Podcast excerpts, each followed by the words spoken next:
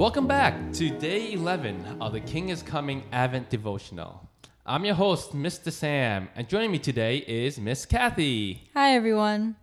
Kathy, we have a wonderful special guest today. We have Joseph Soto. Welcome, Joseph. Hey guys, thanks for having me. Let's grab the Starbucks and get started.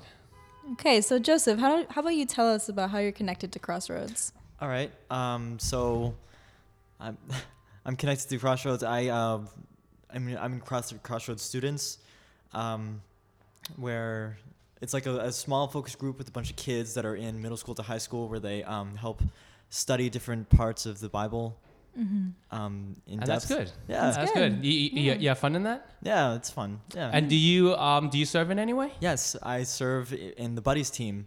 Oh, the work with- buddies. What yeah. do you do? Um, what are buddies? Okay, the buddies are um, they usually help out with um, you know Crossroads kids like the younger students, so like darts or sprouts, um, arrowheads. Yeah, you it must yeah. be fun. There's a lot of little kids. Yeah, a lot of little kids, little babies, and all that. Okay, so Christmas is upon us, so we wanted to know what is your favorite part about Christmas? presents.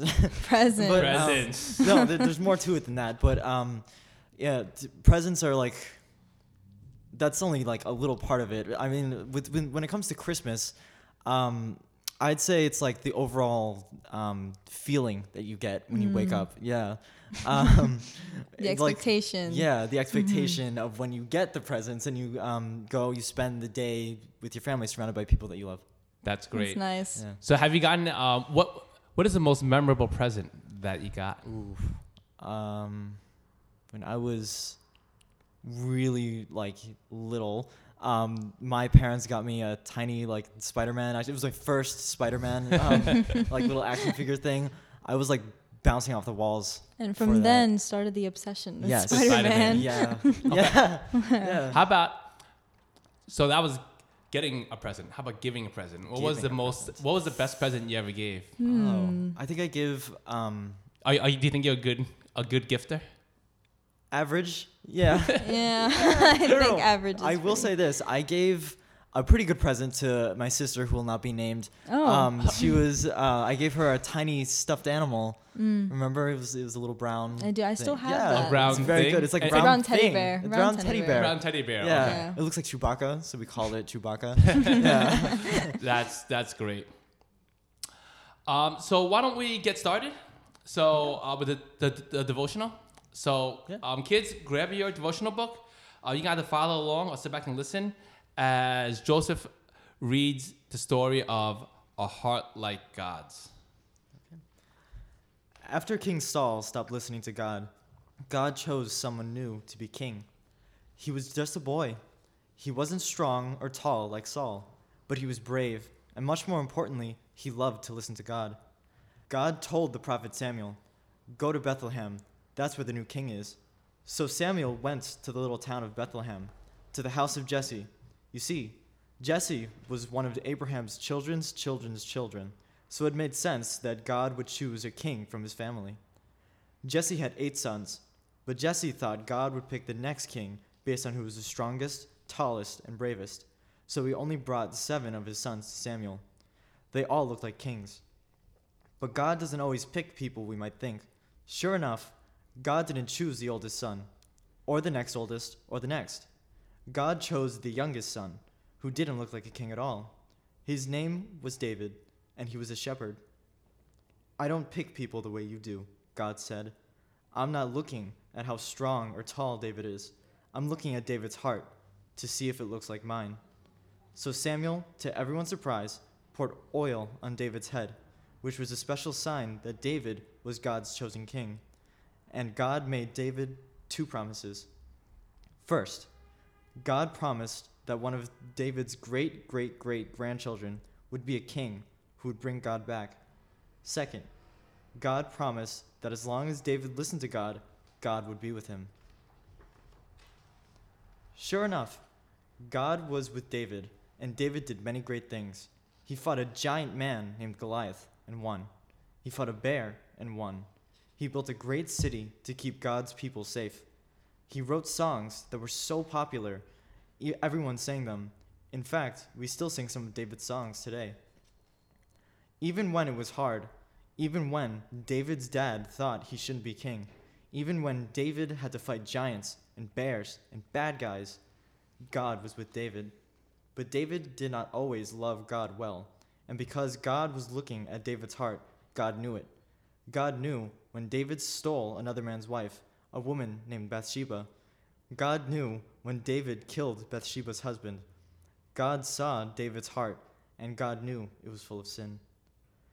David knew his heart was sinful too. He wrote a special song to God asking God to make his heart good again, asking God to come back for good. The song went something like this God, I have sinned very badly. I have hurt others and you, but I know, even now, you can make my heart new. Forgive me the wrong things and heal those I've hurt. Make my heart clean, wash away all its dirt. Then he sang a song you might recognize. God couldn't remain, sin drove him away. So David and Bathsheba began to hope and pray God, will you come back? Will you stay? Thank you, Joseph. You're welcome. So, Joseph, if you were to pick a team, let's say um, a track team, someone, a team to, to to challenge somebody in a race, what type of person would you pick?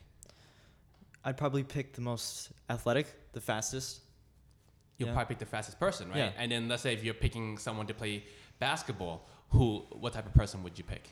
The most athletic also, so probably, you know, fastest and, And someone um, who's good accuracy. tall Someone who's and- tall, yeah. Yes, Strong. Strong. strong. Yeah. So, Yeah. so which is which is kind of what David's father thought when they were choosing someone to be king, right? Yeah. They thought that they would pick someone who matched someone who was kingly. Yeah. But but God is different. How how how did God pick out his? Um, how did God pick who he wanted to be king? Well, that's what's amazing about God's selection of people. He doesn't pick the one that's physically better than you. He he mm-hmm. looks into your heart, into the kind of person that you are, and he chooses you based on that. Yeah. You know, he he judges you based on the kind of person you are. Yeah, and then that, and that's what we see from from the story. Yeah. And another thing of God is that God looks beyond what we what we see, Yeah. and Yeah. when He chooses us to be His children, that He doesn't see what we do, but He sees who we are and how much He loves us. So how does that make you feel, knowing that no matter how imperfect we are, that God still picks us and God still loves you and, and me? It's a relief, honestly, because um, no one is perfect at all. So it makes it feel like no matter what, God is always gonna love you and choose you for something. Yeah. Yeah, and, and then that's the, and that's the amazing thing. Like he'll always Yeah. always lo- love us. He'll find a purpose for you. Yeah. Yeah. Okay. Um, I'm glad you were able to join us. Now it's time to turn our block. So take the day 11 block and turn it to reveal a crown. Then place the star block on top of that block. Now let me close us in a word of prayer. God, we ask for strength and bravery like God intended. We ask that we are able to fight as courageously as David. We also ask that we rec- recognize our sins as David did as well, so we can live through you. In the name of Jesus, we pray. Amen. Amen. Okay, join us tomorrow when we find out about God's golden house. And don't forget, The king is coming. God,